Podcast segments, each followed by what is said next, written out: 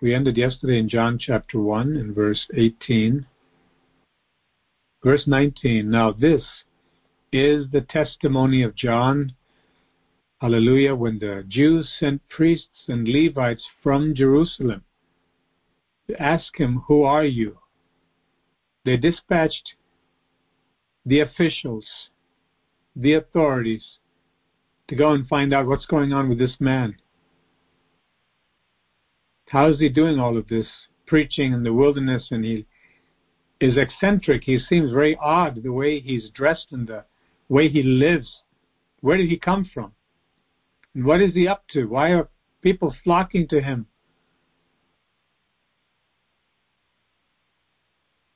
He confessed and did not deny, verse 20 of John chapter 1, but confessed, I am not the Christ. They had a belief in the Messiah, a coming Messiah. But in case they were wondering whether he professed to be the Messiah, because before John the Baptist and before the Lord Jesus, in his earthly life, there were imposters. There are different people leading insurrections, revolts. And the Jewish people were looking for deliverance because of the Roman rule. And if somebody seems to be charismatic and they seem to have a big following, perhaps they thought, what is this going to turn out into? Maybe we can rally behind a leader. And this is what happened during the time of the Maccabees, about 150, 60 years before this time, when the foreign rulers dominated and defiled the temple. And it took a man, an older man with the zeal of the Lord, to rally his family to put a stop to this foreign power that outnumber them in every way. Maybe it can happen again now that Rome is oppressing us. He confessed and did not deny. He's in the wilderness. They're dispatching these people, priests and Levites, from headquarters, from Jerusalem, saying, Who are you? He confessed and did not deny, it, but confessed, I am not the Christ. And they asked him, What then? Are you Elijah?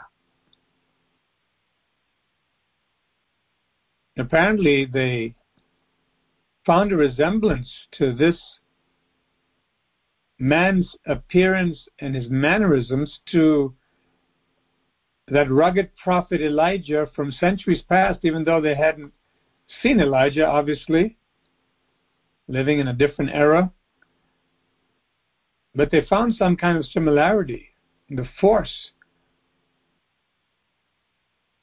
I said, Are you Elijah? He said, I'm not. Are you the prophet? Are you the prophet? In other words, you're saying you're not the Messiah, but are you the Messiah we're expecting? There was an an awareness that this man carried power. Who? A man with credentials, where everyone in the temple will salute him and all the common people. A man with physical power, a soldier, would also wield that kind of respect and evoke that kind of fear from the common person. He was a man clothed with a leather belt, camel's hair, and ate locusts and wild honey. A single human being. But the Holy Spirit was using him mightily, and it got their attention. Are you the prophet we're expecting? No. then who are you? We have to give an answer to the people who sent us. Headquarters needs an answer. Who in the world are you? What do you say about yourself? He said, I am the voice of one crying in the wilderness, make straight the way of the Lord, as the prophet Isaiah said. That would have been a powerful reply because Isaiah was not only one of the major prophets, but they would have esteemed him as the major prophet.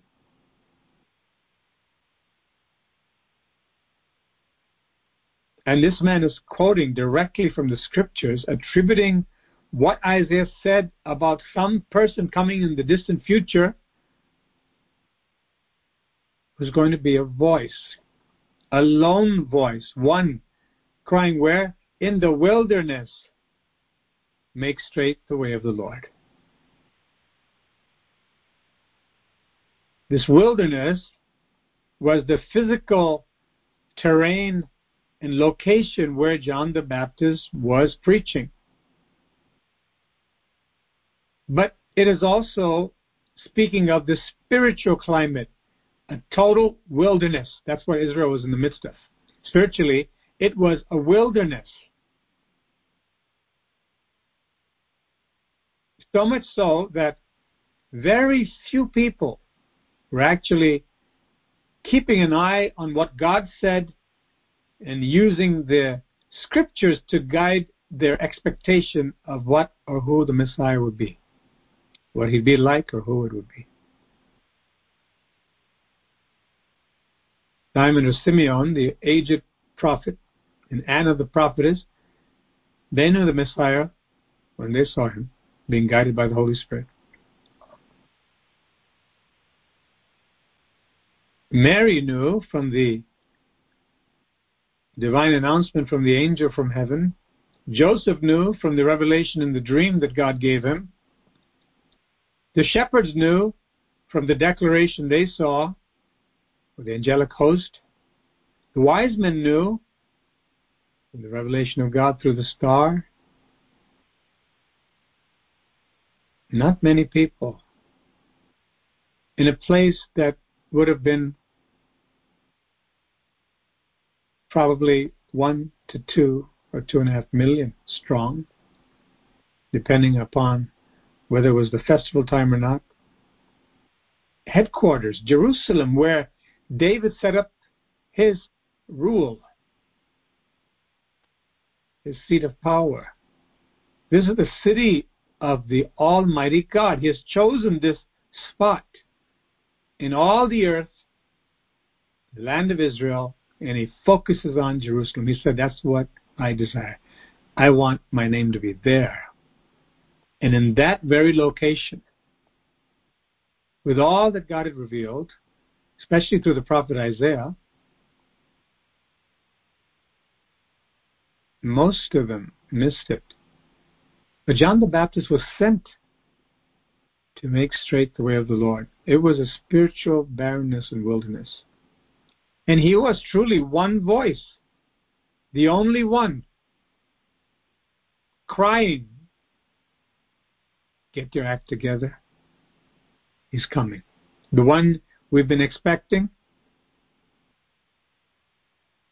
albeit in the wrong way for most people.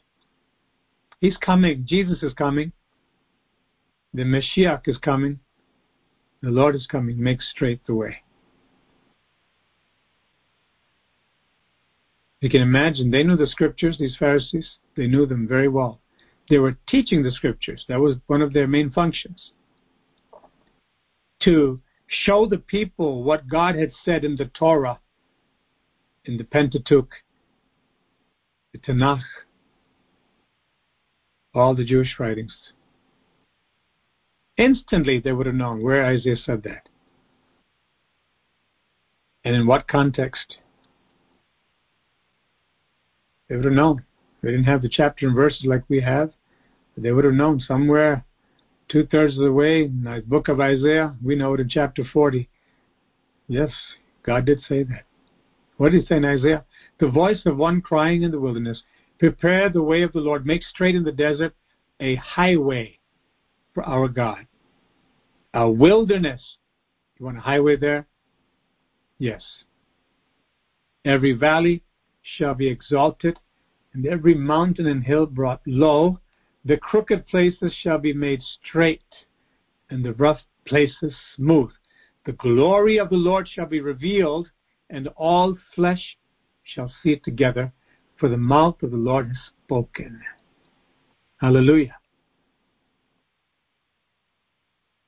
The entire passage is not quoted by John, but they would have known the context. This is God saying through this voice, whoever he is, and John the Baptist is saying, I'm the one. I'm the one. Isaiah is talking about. I'm getting people ready for who? The Messiah, the Messiah. We'll see that the question would come up to Jesus Christ why then do the scriptures say that Elijah must come first? The Pharisees could have thought if something's going on, some kind of rev- revival, revolution, this man has this charisma and some spiritual power. All kinds of people are flocking to him. In the wilderness, they're actually making the journey into no man's land to hear this man. Could it be that he may be heralding the Messiah? We sure could use a Messiah right now. Under this oppressive rule of Rome, they asked Jesus, why does the scripture say, why is it said that Elijah must come first? At that point, the Lord Jesus took center stage because he's the Son of God. John the Baptist was receding to the background because he had fulfilled his purpose. Jesus said, uh, Elijah has come. He's already come. And they did to him whatever they wanted.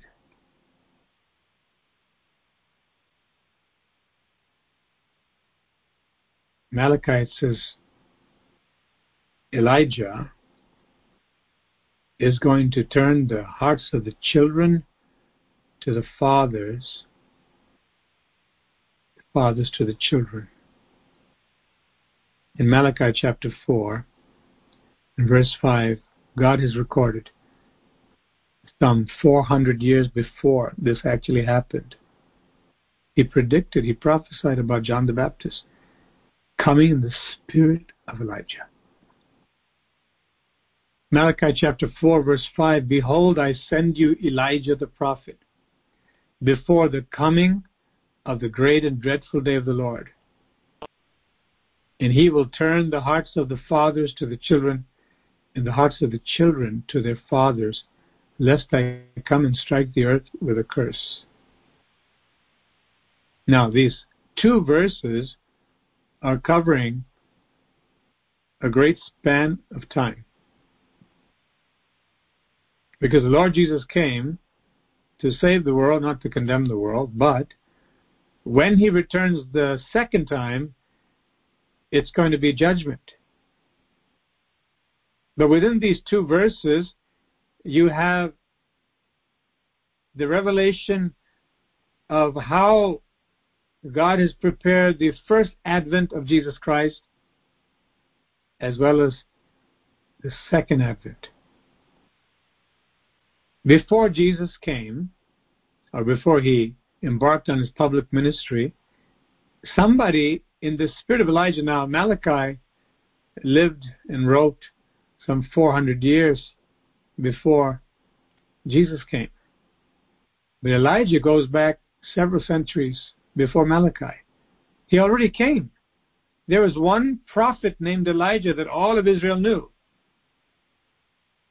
What does this mean? After Elijah lived and he was taken up into heaven in that fiery chariot, is he coming back again? Jesus said, John the Baptist is the Elijah that God is referring to. He's coming in the spirit of Elijah. To do what? Prepare the way of the Lord. All of the friction and animosity and the crooked things in the families. John the Baptist came and told them, You've got to repent. He told the soldiers, Don't force people to give you money, don't extort. He told other people to do this and that, to repent, basically. All classes of people, you've got to repent. Your families are falling apart. Your hearts are not right. The Messiah is coming. You don't want him to come see a mess, do you? You can get ready to be blessed. Get yourselves right. In the spirit of Elijah. And so it is today. Whoever is a true servant of God, whether man or woman, all the true servants of God all over the world, they will be telling people you've got to set things right before God. And don't go running expecting blessings and claiming things. Name it and claim it and quote scriptures and promises and kid yourself when your kids are rebelling against God. They're cursing God. Don't play church. Weep and deal with the children.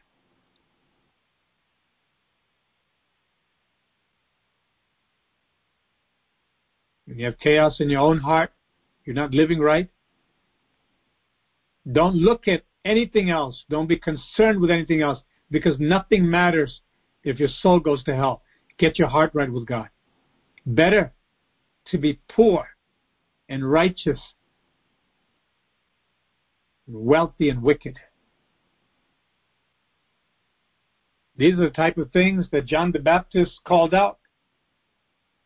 These are the type of things that Elijah came and said to the whole nation Get right with God, you are idol worshippers. You're greedy and you're murderous and adulterous. You keep playing church coming to the temple. It got to the point, it's astounding, that the land actually had hundreds of Satan worshippers flourishing. Nobody did anything about it. The king with his wicked wife Jezebel, Ahab and Jezebel, they all were part of this. What on earth has happened? God's nation and God's country, God's city, holy city, everybody is a Satan worshiper. Elijah had to stand up. God had to tell him, among the millions, you're not the only one. There are 7,000, but quite few compared to the millions in Israel. But the rest of them, serving the devil. God said, I'm going to put an end to it. He destroyed the prophets of the devil, Baal. God sent fire from heaven. Judgment came. They were executed. God used Elijah to bring the fear of God back and cleanse the place. That's what John the Baptist was doing. He was conveying to them exactly what God thought, not what they thought. That God thought. a terrible state to be in when we think we know what God thinks when it's actually quite contrary to what he really thinks. John the Baptist knew exactly what God thought. That's why he spoke exactly what God said. He is a man who's filled with the Holy Spirit, even from the womb of his mother, Elizabeth.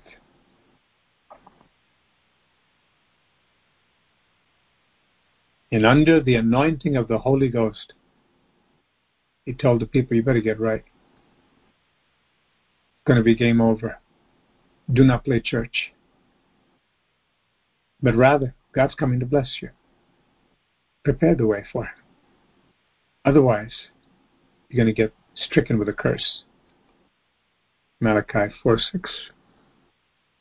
And isn't that the truth?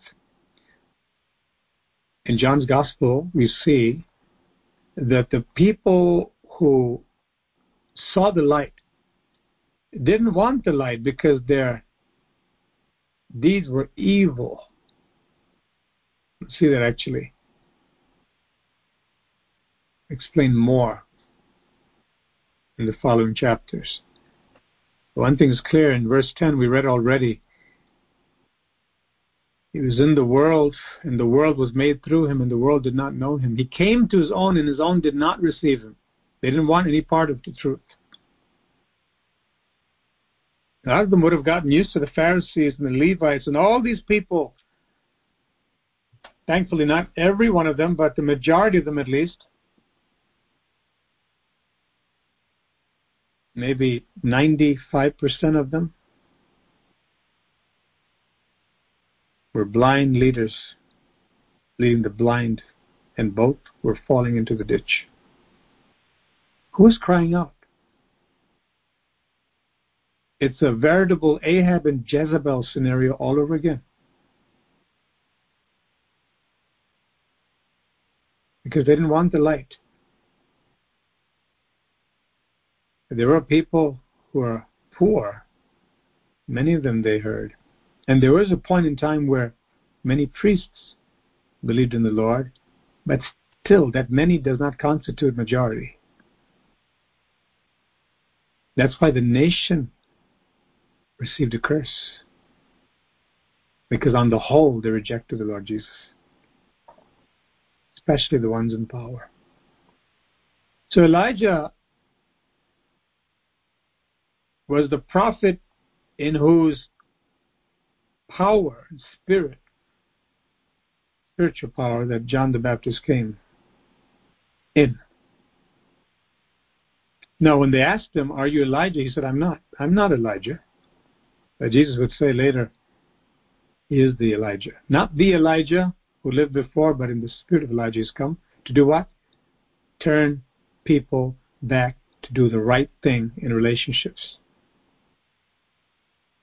Which basically means that they would be right with God, because if we are right with God, then we'll be right with one another. Whoever hates his brother and claims to love God, he's a liar. So it comes full circle. Are you the prophet? He answered, No. Then they said to him, Who are you? We need to give an answer to the people who sent us. I am the voice of one crying in the wilderness, Make straight the way of the Lord, as the prophet Isaiah said. Now those who were sent were from the Pharisees. And they asked him, saying, Why then do you baptize if you're not the Christ, nor Elijah, nor the prophet?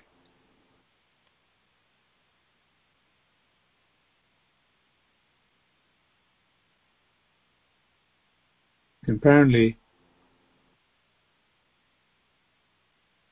they had some kind of distinction attributed to the Christ and the prophet.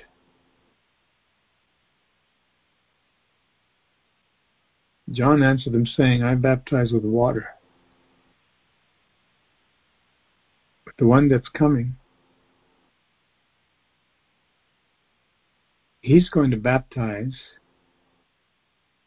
with the Holy Spirit. What he would say later.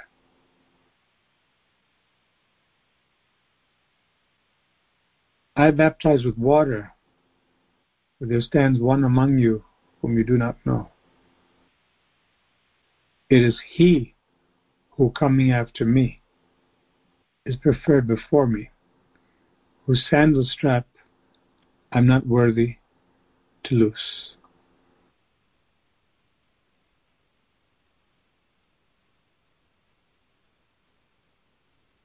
In Luke's Gospel, in verse 16, John the Baptist would say to all of them during this questioning period. And you see how the Gospels complement one another. I indeed baptize you with water, but one mightier than I is coming, whose sandal strap I'm not worthy to loose. I can't even touch his slippers. Do you realize who it is that's coming after me? I'm his messenger. I'm not even worthy to bend down and unloose his sandal strap. That's how holy he is, how powerful. He will baptize you with the Holy Spirit and fire. His winnowing fan is in his hand. We're in Luke 3 16 and 17. And he will thoroughly clean out his threshing floor. Have you ever cleaned a floor? It was so messy. In the process of moving things, you find garbage. And if there's construction going on, a lot of debris. What do you do?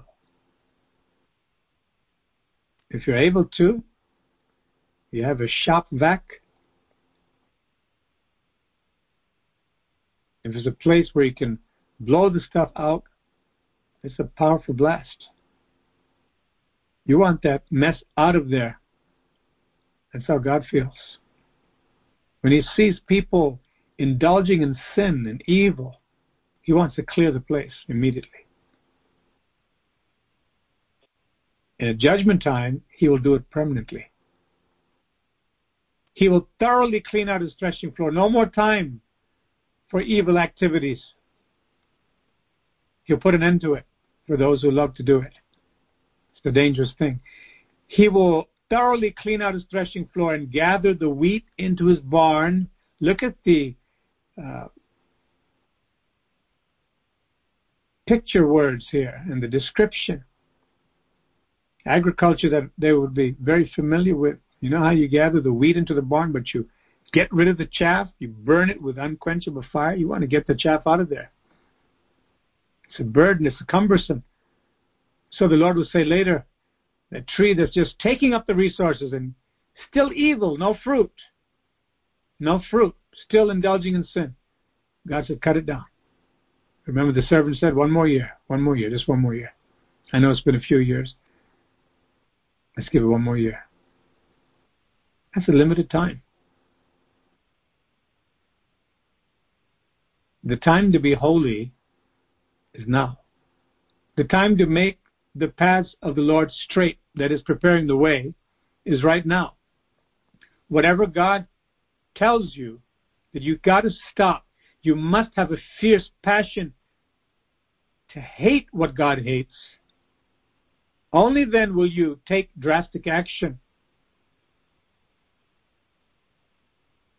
I've mentioned this story before about the the baby that they had a boa constrictor in the crib in the east. The child grew with that snake. And as the child grew, one day he went upstairs after school to play with that same snake, which had become very huge. He didn't come down for dinner, and the family wondered what happened. They found him crushed to death by the same snake. He grew up with it. Now, do you think that if they would have known that that thing is going to kill my child, they would have coddled it and fed it milk and rats and whatever they do to grow that monster? They would have killed it. You're going to try to kill my child? I'll kill you. No snake is going to be allowed here they were deceived. And so it is with people who practice sin. They're really deceived because that sin is killing them and will kill them finally and take them to hell. John said, There's someone coming. I'm not worthy even to touch his sandal strap and unloose now, the location, these things were done in Bethabara beyond the Jordan, where John was baptizing.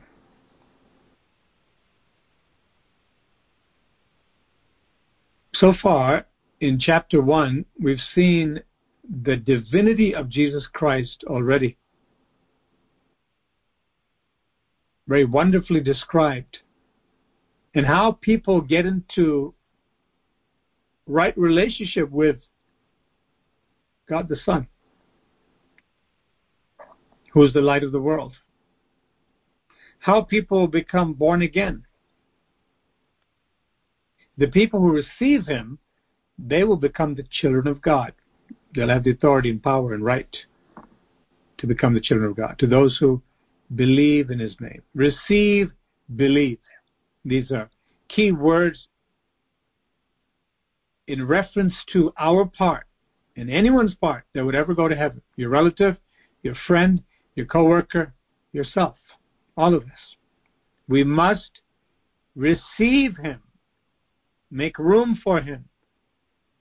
And he will not come and be received. There'll be no reception for Jesus in any human heart that has the devil sitting there on the throne. We have to decide, I don't want the devil anymore. I want Jesus. I don't trust the devil. I was deceived, but I know the whole thing is a lie. Everything the devil promises me money and pleasure and power. So many different people getting it in so many different ways. All of them with a noose around their neck dragged down to hell, deceived by that wicked, cruel taskmaster, Satan. Our eyes are open. We hear the word of God. Jesus came into the world. He came into the world to save sinners like me. I don't want the devil. I don't want the devil. I don't want sin. I want life. I want Jesus. That's how you receive him. Not saying, I'll come to church. Yeah, I'll think about it. What are they having? Thank you, cuz. I really appreciate you. You know, that's one of the things I love about you. You always look out for me. Thank you. And by the way, while you're at it, would you say a prayer for me? A prayer for you? When you define God to his face, you won't worship the Lord. You could care less about coming to the house of God when you have the ability. You don't care a thing about God's word. You think his judgments are jokes and you want prayer? Of course. Prayer for what? That I do well in college and my chickens hatch all the eggs this year and I can win a trip in that sweepstakes. You know, I know you know God. Help me out. What would John the Baptist say? What would Paul the Apostle say? What would the Son of God say? If we say anything different, and we call ourselves Christians, you coddle and pamper the very people that are closest to you who defy God to his face, to his face with a fist. They despise God. You're worried about did you make it to school? Did you get the grade? How's the job going? How's the kids? How's the kids? When they're going to hell? Who cares about those things if your soul is going to hell and you're dragging people with you? My daughter's getting good grades in college and she's doing this and that and they're learning to be on their own. To hell with all of that. That's what God would say. If a person spits at the gracious offer of eternal life because God cares that we don't perish May we have that burning passion within our hearts to see through the foolishness of Satan working through people, trying to derail us from the path, get us messed up. We have to have compassion. We must never be gullible. In the name of love, the world talks about love all day long. It's a farce because there's no truth to it. We need to be truthful and honest and say, Lord, why did you send John the Baptist like this? Why couldn't he have been someone like Confucius walking with a robe and taking tiny steps and gentle, or some Hindu sage, quote unquote, telling everyone, don't step on the roach, don't kill the rat, don't kill the cow. You never know, you may be hurting God. Let the people starve. After all, they made their bed, let them die in it. Probably they sinned in a previous life. Yes, we can be imposters. and go to hell with everyone, or we can tell the truth. You have a moral responsibility to surrender to Jesus Christ. Make straight the paths of the Lord. Wouldn't you say that? It's not some fanatical preaching. If you knew that that next injection of that drug means goodbye to your daughter, to your son, to your boyfriend or girlfriend, whatever, whoever they have today, wouldn't anyone who had any inkling that the future of that person is going to be gone, if they knew that one last attempt is going to kill them, wouldn't you grab that, yank it out of their hands, and slap them and do whatever you have to do to prevent them from killing themselves? And why is it when it comes to spiritual death, which is far worse, infinitely worse, to go to hell, burning in torment, that we have to be all of a sudden lovey dovey? We have to be very careful, walk on eggshells around that person. They'll tear you up. Be careful. Who's in charge? Who has the power? God or the devil? And who are we? God's messengers? Afraid of the devil? One thing we don't want, at least now, is have blood on our heads. It's a very real possibility for many people who know the whole truth but they're worried about did you make it to the bus? Did you buy your books for school? How's the job? Yay, you got a promotion. Let's celebrate. And I like the new car you got. Uh, how'd you get the deal? And they're on the way to hell.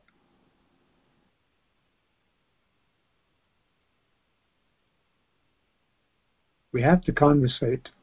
We have to interact. But we must have more fear, more godly fear and fear for other people's souls, especially our loved ones, than a person on the street would fear for the death of a crony, of a peer on the street, even a stranger, will go and grab that needle if they knew that needle is going to kill that person. That last inhalation is going to fry their brain. If they try to cross the street, as I've seen people led by the devil,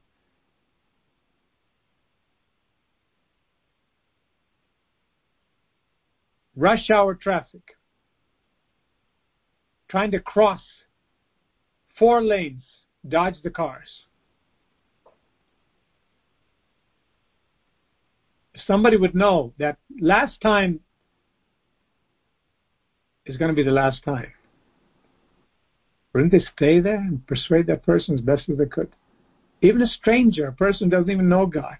Listen, don't be a fool. You're going to die.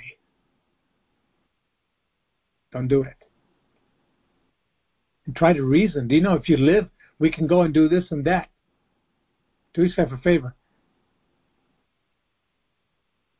Don't write your own death sentence. So many ways. When it comes to physical life, people get alert when they know that life is hanging by a thread. We can't afford to play games now or take chances. This is why John the Baptist preached what he did. He knew. It's not just the quality of life that he's coming to affect by telling people, you know, your life will be better I'm sure you have more friends if you turn to the Lord, make straight his paths. I'm sure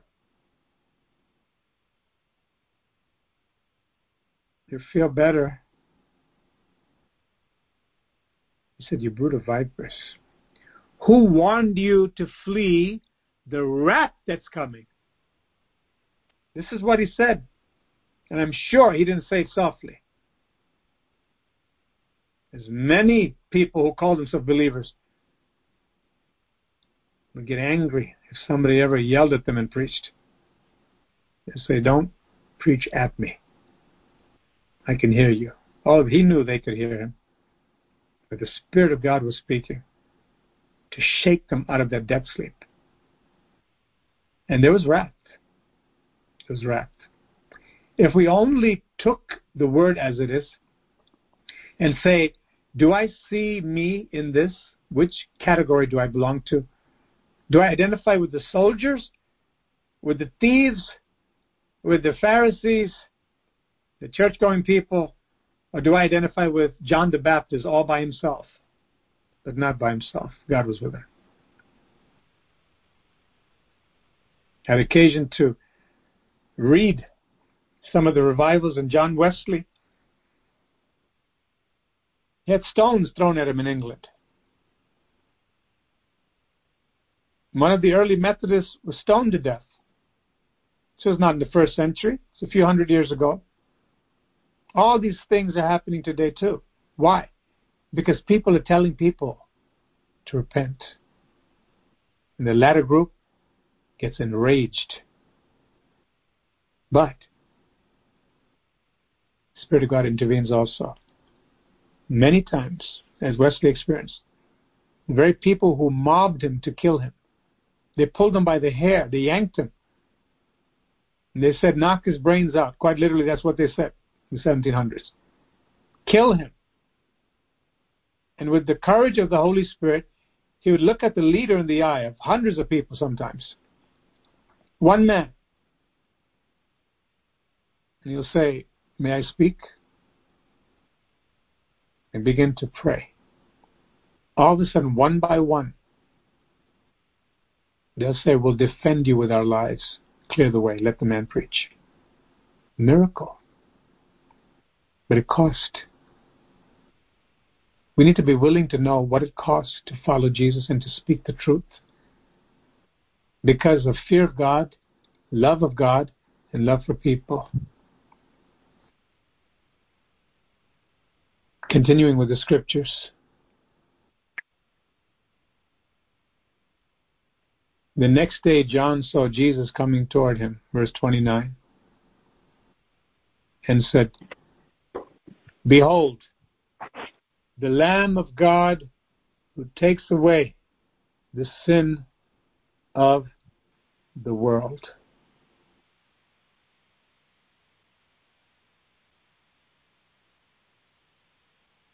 This is the one I'm speaking about. This is he of whom I said, After me comes a man who is preferred before me, for he was before me. I did not know him, but that he should be revealed to Israel. Therefore I came baptizing with water. And John bore witness, saying, I saw the Spirit descending from heaven like a dove, and he remained upon him. I did not know him, but he who sent me to baptize with water, who's that? God the Father. God Himself. The Trinity. Father, Son, and Holy Spirit. He who sent me to baptize with water said to me, Upon whom you see the Spirit descending and remaining on him, this is he who baptizes with the Holy Spirit. That incarnation, the Word becoming flesh, John didn't know who that was. He knew all about the Son of God in glory, Father, Son, and Holy Spirit. John himself, as we mentioned, was filled with the Holy Spirit from the womb. But he didn't know who this human being that would be the God man was. And God revealed it to him. And he said, when you see the Holy Spirit descending and remaining upon him, that's the one who's going to baptize with the Holy Spirit. He's the one that has all the power. That's the Son of God. And I have seen and testified that this is the Son of God. John the Baptist's mission effectively was over. Aside from pointing out the local ruler's adulterous affair. In a brief time, his ministry was over. He did well. He was commended by the Lord God Himself, Jesus Christ. And he went to heaven after he died for the truth's sake. But his mission was to tell people, get your act right. The Lord is coming to his temple. And not only telling them about judgment and justice, but he would tell them about the real joy that comes from the Son of God who will give the gift, the promise of the Father. He'll baptize you with the Holy Spirit. God's message is never just doom. His heart is to save people. But he must tell everyone, and so must we. It's a dangerous thing to put off salvation because you don't know if you get another opportunity. You must surrender to the Lord. He's Almighty God. He loves you. He wants to save you. Again, the next day, John stood with two of his disciples, and looking at Jesus as he walked, he said, Behold, the Lamb of God. Second time he says this. The two disciples heard him speak. Isn't this the same John that said, I must decrease, but he must increase? He knew. The people that are following him, they're going to follow Jesus now. And John couldn't have been happier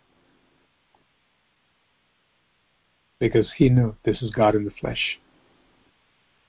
I want everybody to follow him. I'm just someone who has brought the people in, getting them ready so they can follow the source of life. Hallelujah. In ministry, every apostle, true apostle, every prophet, true prophet of God, every evangelist, genuine evangelists from God, holy people, every pastor, genuine shepherds from God, every teacher sent from God will all work together to build up the body of Christ. And when one succeeds, the others will be overjoyed and genuinely thank God, not just say nice words, giving lip service, but burning with jealousy in the heart, but rejoicing because all those gifts to the church and every believer who may not be among the fivefold ministry offices. Every believer has a job to edify one another, help each other to follow Jesus better, and to encourage one another, and warn one another when Satan has come into the camp. Watch out. Where repentance is necessary, we have to be our brother's keeper and say, you have to repent. Because your soul is in jeopardy.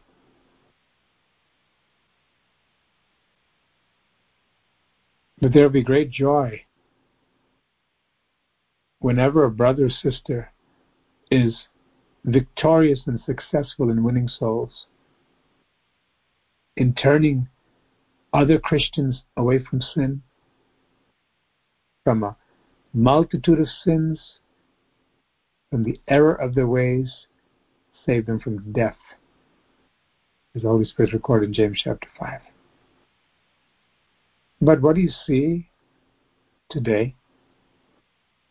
The person that can sing really good. And sometimes this monotonous kind of repetition, no originality of following whatever's out there, the same kind of worship music seems to be uh,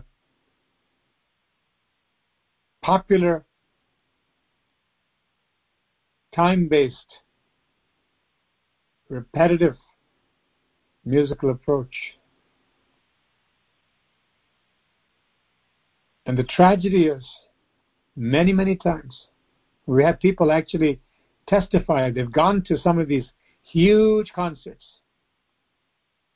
I would mention the name of the group, everybody would know it. These groups. They've gotten excited, emotional, they raised their hands, they cried. They're still re- living in rebellion.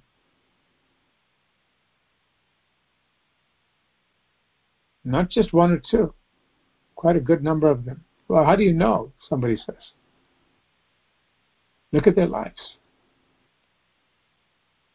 Is Jesus really first? And we know well from the Bible studies what it means when Jesus is really first. And they're not there. But the kind of ministry that should excite all true believers, no matter who does it, and what office they're called into, or what gifts they've been given, the kind of ministry that should thrill our hearts is when the Spirit of God is winning souls through a brother or sister. Oh, hallelujah. When the Spirit of God is working through a brother or sister to warn the others as the brother's keeper, to be careful that you don't slip down into hell because you're starting to presume upon God's grace. It's a dangerous thing. You have to abide in Him if you're going to live with Him forever. You can't live with Him in heaven if you don't live with Him here. And you can't live with Him here if you're living with the devil can engage in sin, get the message out. And when you see brothers and sisters getting the right message out out of deep compassion, with no compromise, and the effect especially is there. People are saying, Why didn't I hear this in other places I went to? I've been sitting in this rehab, Christian rehab, for months I've never had conviction like I have now when you're speaking.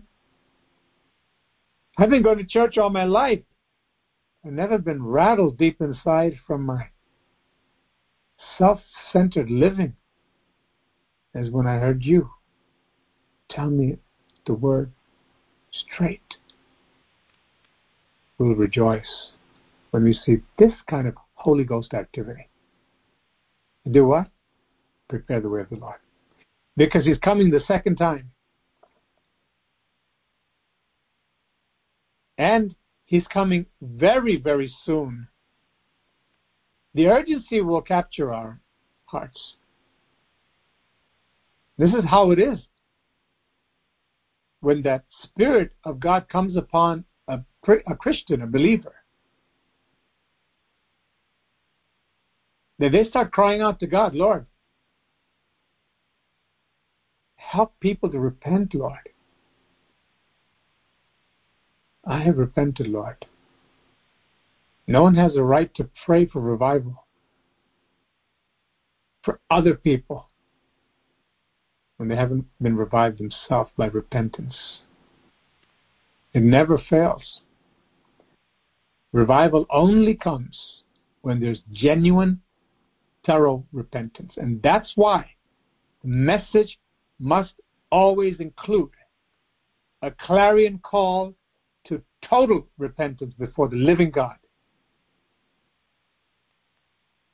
All the movements and the billboards and the social media push for church activities and evangelical activities and stadiums full cannot change cities.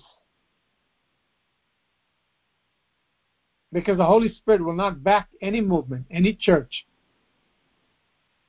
any event where the leaders have truly not yielded their bodies as living sacrifices before God, who have truly not said to the Lord, Lord, give me Scotland or I die, as one famous Christian said centuries ago. Centuries ago. Lord, give me this region of souls for your glory, Lord, or I don't want to live. That's what real revival is. The question is John the Baptist risked his life to preach the whole truth and nothing but the truth. You can be sure he preached the same thing to relative and stranger alike. Question is, will you do the same thing? You have that burden passion. Jesus is coming the second time, very soon.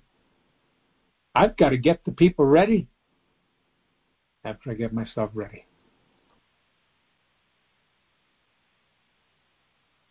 Verse 37 The two disciples heard him speak and they followed Jesus. Then Jesus turned and seeing them following, said to them, What do you seek? They said to him, Rabbi, where are you staying?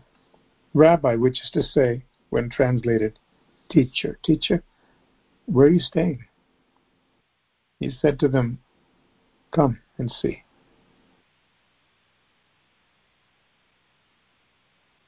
Don't fall for the lies of Satan.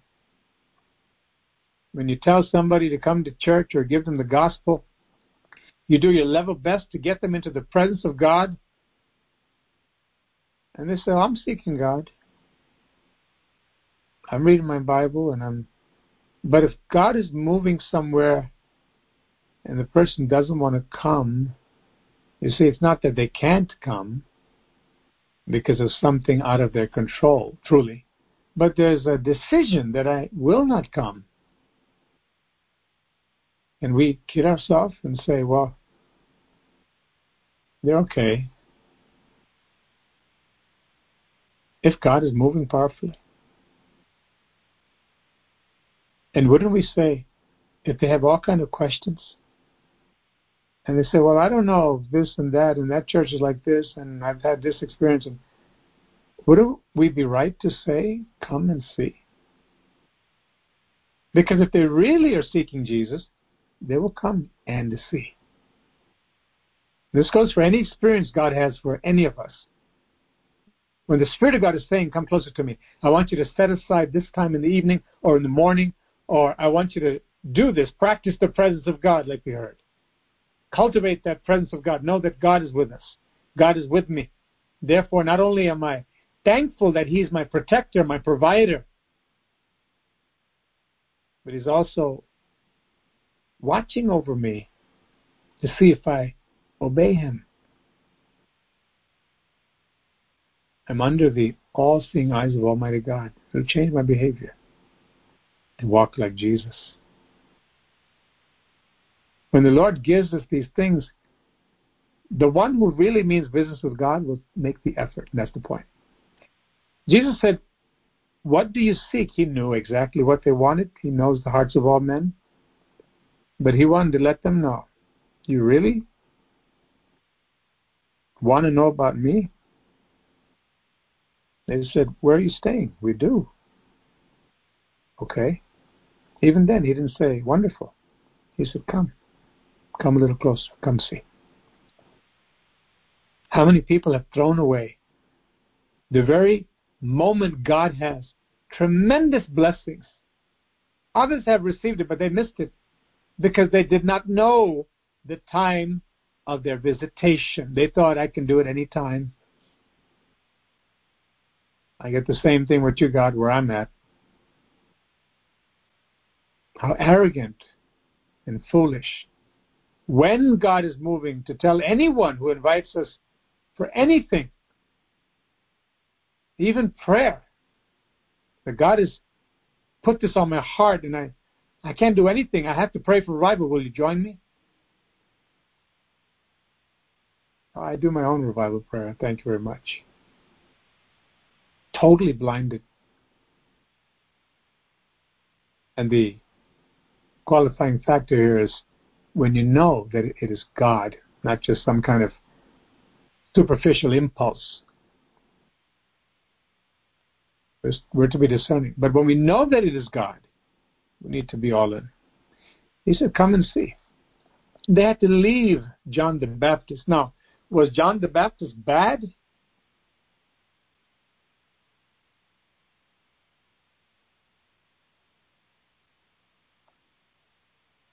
God is saying, in effect, when He says, Come and see, come up higher.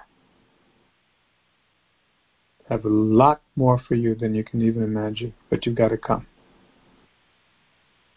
They would have said, Well, John, we know he's the Lamb of God. We just don't know anything else about him. And plus, we like being with you. You've been so good. I mean, you just completely changed everything. You brought us to really understand we need repentance. We never heard that before. But he said there's somebody mightier. Now, God is working here. They came and saw where he was staying and remained with him that day. Now it was about the tenth hour. See in other translations about 4 p.m. When they went with him to their place. One of the two who heard John speak and followed him was Andrew, Simon Peter's brother. Look at the excitement. He first found his own brother Simon and said to him, Brother, we have found the Messiah, which is translated the Christ. And he brought him to Jesus. Never give up. Sometimes when you keep asking someone to come and you keep praying, and you pray, Lord, remove these scales from their eyes, Lord. They do not know what they're missing. And the question is not that they'll have some extra perks in their life, you know, it'll be a little more glamorous. No, they're actually going to miss the move of God. And when God is moving and we don't move with Him, we'll be left behind in darkness and confusion. He first found his own brother Simon. He brought him to Jesus. Now, when Jesus looked at him, he said, You are Simon, the son of Jonah, you shall be called Cephas. It's the first day. He just came on the scene and already a prophecy, already an activation.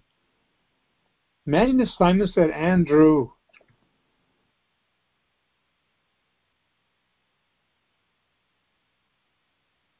I know John the Baptist was saying a lot of things about this man, but are you telling me that he's better than John the Baptist? There's no preacher like John. I mean, everybody's coming to him in the wilderness. We're privileged to be real close to him. I'll come tomorrow, maybe. He would have missed the prophecy that God had for him.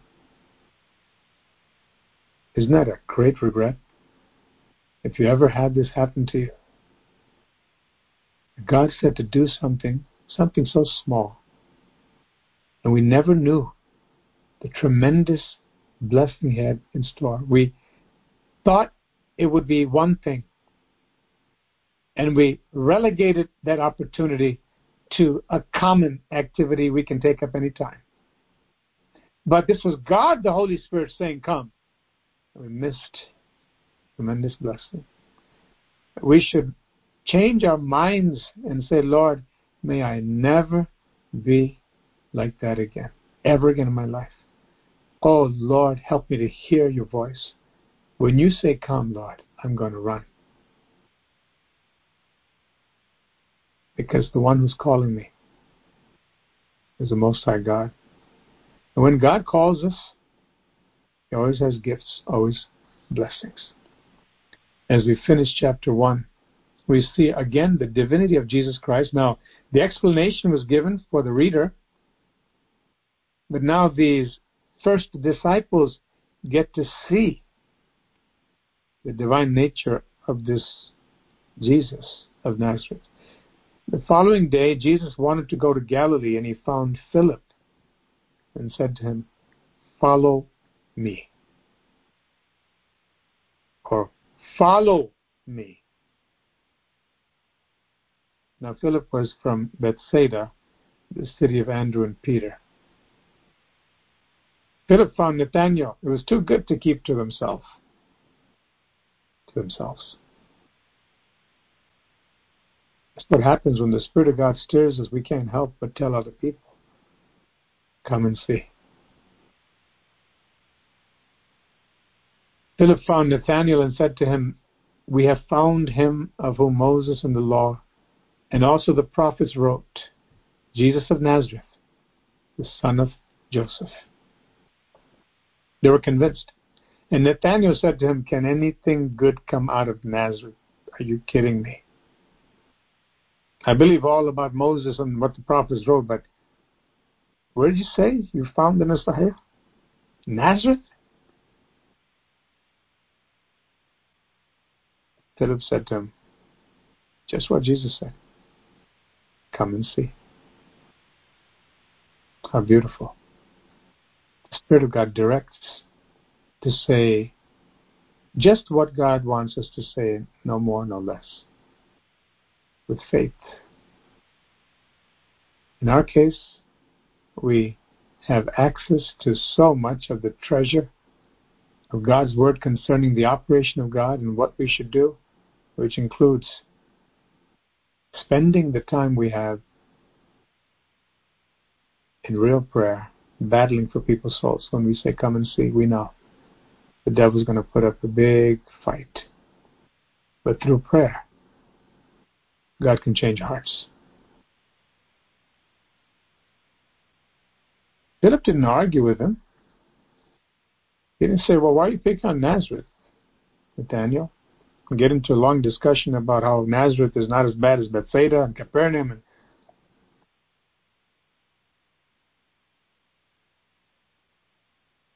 said, Just come. You see for yourself.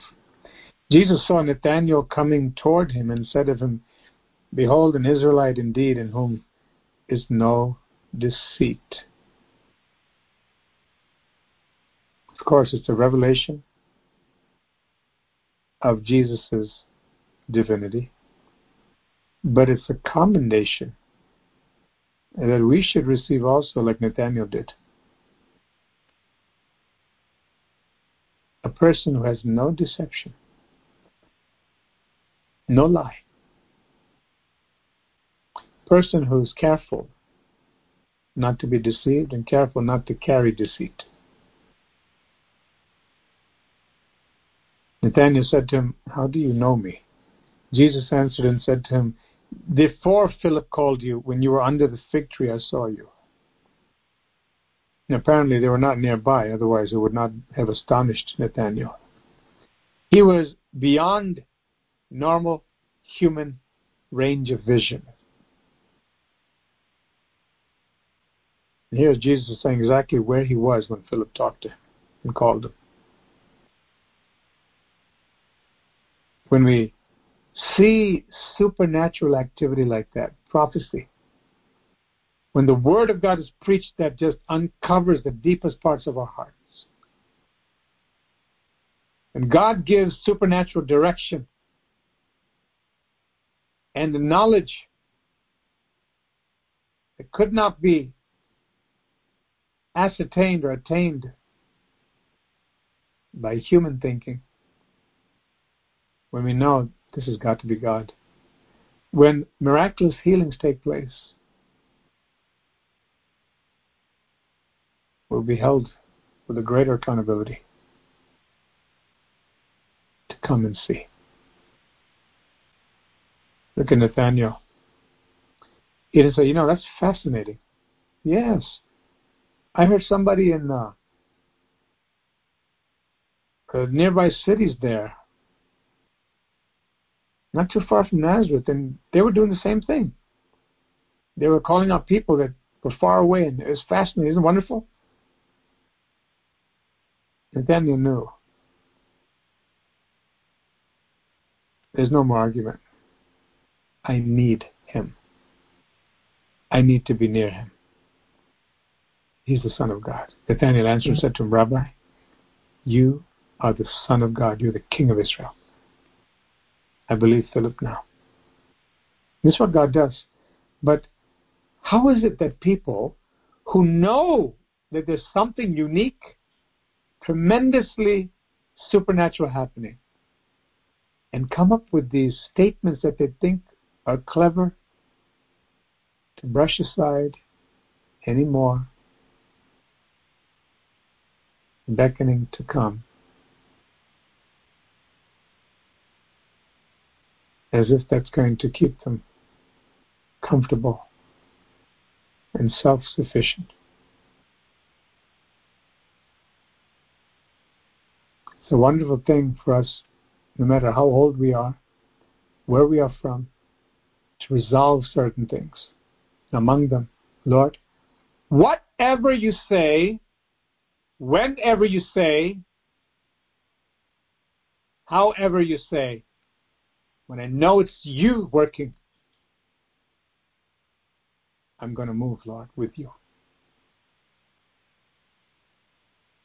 That'll turn, turn and change our destiny around. All of the wandering in the wilderness, all of the hard rowing in the midst of the sea, when we surrender to Jesus and trust Him and are yielded to Him, all of a sudden that boat will reach the shore. All of a sudden, what we were longing for spiritually in our lives, being at a sticking point for a long time, going through the motions with movements, but not according to the Spirit of God, man's movements. All of a sudden, we'll see, as I recall right at this moment, we had a gentleman come to the church, must be a year and a half now ago, and he was a leader. And he told me, almost at our first conversation, he said, Every place I go, I cannot avoid this. I said, What's that? Every place I go, every Christian organization and church, he said, instantly they want me to be a leader. They want to make me a leader. And I kept listening, and he said, I'm a leader right now. Leader in the church that he attended. And he was visiting here. Because he had heard of a genuine miracle when the doctors said it was impossible. It was actually his relative. And that drew him to come and see, but unfortunately, he was into himself and he said, You know, I'm doing this and that at the place I'm ministering and he was a slave to sin. Virtually all his life. And being drafted everywhere he goes, he says, to be a leader. And he actually was a leader. Maybe still is in that place. Steeped in sin. Many of the vices that trap people today, including alcohol and immorality, steeped in it but leading the church.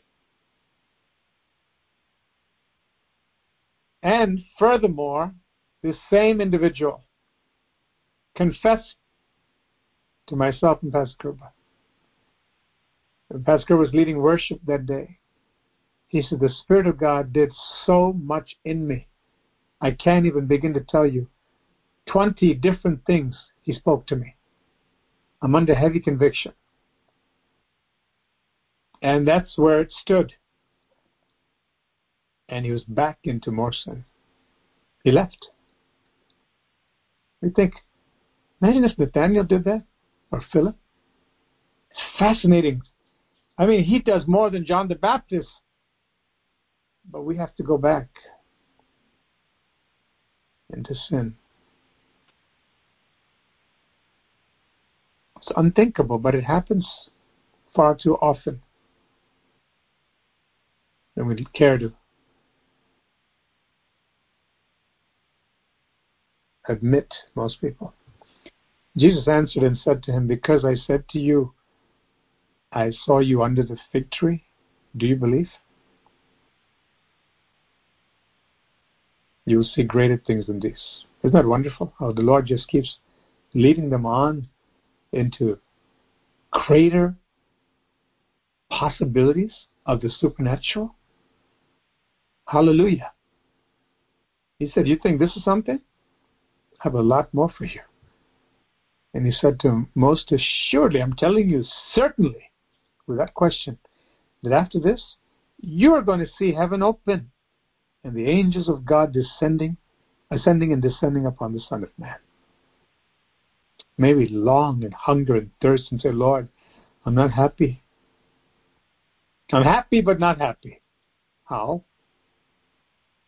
Not some spiritual schizophrenia, but it's the actual proper state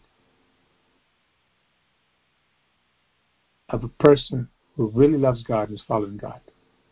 I'm so happy that, Lord, you've brought me to where I'm at to really understand what it means to follow you, to adore you, have you as the Lord of my life. I'm so happy. God, you've come and changed so many things in my life. I'm so happy. But Lord, I'm not happy if I sit still and talk about yesterday's glory. I want what you have for me today and tomorrow, and I want to get everything you have for me, Lord. I want to move with you. Hallelujah. There's a lot of struggle for the Israelites in the wilderness because of their stubbornness and evil. But one thing they did was they moved when they saw uh, that pillar of cloud move. And although the entire old generation got wiped out, because they kept moving, the second generation got to the point where Joshua finally took them into the promised land. There's never any such thing as a static Christian. It's really true. If we're not going forward with God, hungering and thirsting for righteousness and saying, Lord, more of your glory, Lord, change me. Help me to stop whining. Stop being so smug and defend my spirituality when you're telling me a lot of things need to change. When you want to fill me to overflowing, help me to stop being proud and say things in private and public to make me look good. I'm tired of that.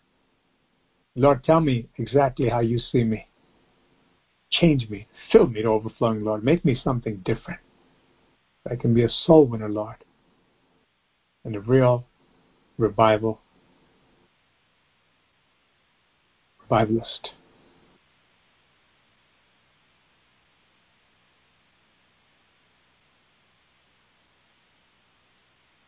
If we're not going forward, really true, we're going backward. And that's why, again and again, the Spirit of God keeps emphasizing. When the Lord says move, we've got to move. Otherwise, we will be left behind in confusion and compromise and chaos all over again. Nathaniel moved. Philip moved. Peter moved. All of them. And that's why they saw unprecedented miracles. They got to live with the Savior, learn from Him, and be groomed by Him to be filled with the Holy Spirit and with power. Their lives were never the same, and they finished their mission except for Judas.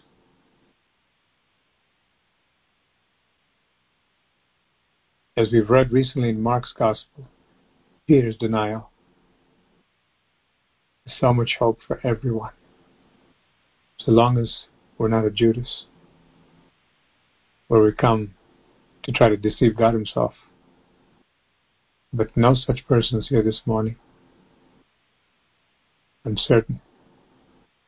But there are people who can identify with Peter and Andrew, James and John, different temperaments, mistakes and failures.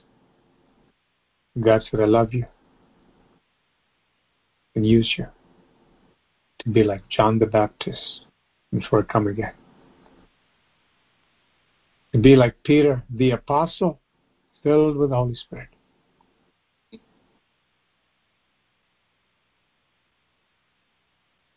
The potential is there for each one of us to have the entire nation at our doorstep, so to speak, in various capacities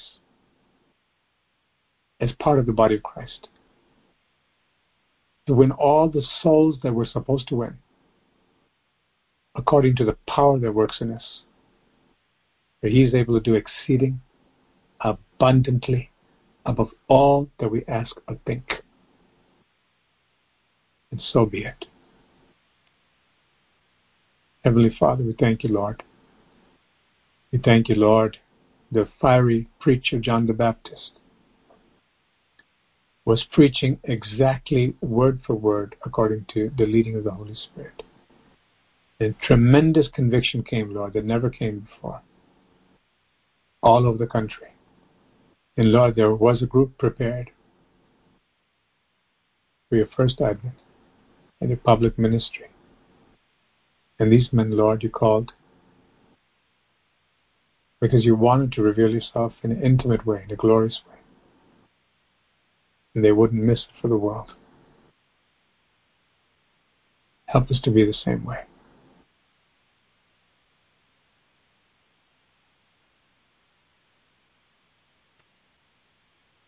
Walk with you and talk with you. Practice the presence of God. To expect God to speak to us in our day to day routine activities. To know how to hear your voice, Lord, and not to think our imagination is your voice. But by spending time in the Word, truly reading and learning, and whatever we're taught, retaining it, meditating on it, O oh Lord, that a supernatural shift would take place on the inside of us. We thank you step by step, day by day transforming us. We praise you, Lord. We adore you because you're so good to us. I thank you, Lord. I thank you, Lord. I pray for those who are having a hard time with their families, can't seem to get through to them. Father, I pray that you cause faith to rise in their hearts, to keep pressing in in prayer and the presentation of the true gospel, the way you want them to speak in love. Thank you, Lord. And those, Lord, who are struggling with personal sin, help them to stop trying to evangelize and repent so that they don't end up in hell. And then go and evangelize. Oh, Spirit of God, help us to do the things that please the Father. In the name of the Lord Jesus Christ, I thank you for the healing hand of Jesus right now upon all those who are feeling some malady, Lord, some affliction, some discomfort. Oh, Jesus, Jesus, Jesus. Stretch forth your mighty hand, Lord. Give them healing so they can pursue the work you have for them by faith. Give them release, Lord, as they believe in you, Lord, to be pain free. Oh, Father, you don't enjoy seeing your children suffer even for one second.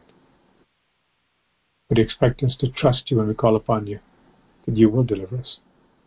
And thank you, Lord, for your word is true. And thank you, Lord. Thank you for the deliverance for every brother, every sister who would believe, who would believe the message that's been preached, believe the promise of God. Thank you, Lord. Hallelujah. In Jesus' name, we praise you, Lord. I pray for the meeting, Lord, with the moms and the children, Lord.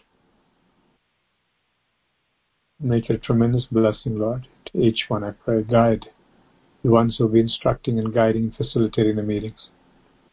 That the Spirit of God would be in the midst of your people, this church, every facet of ministry, Lord.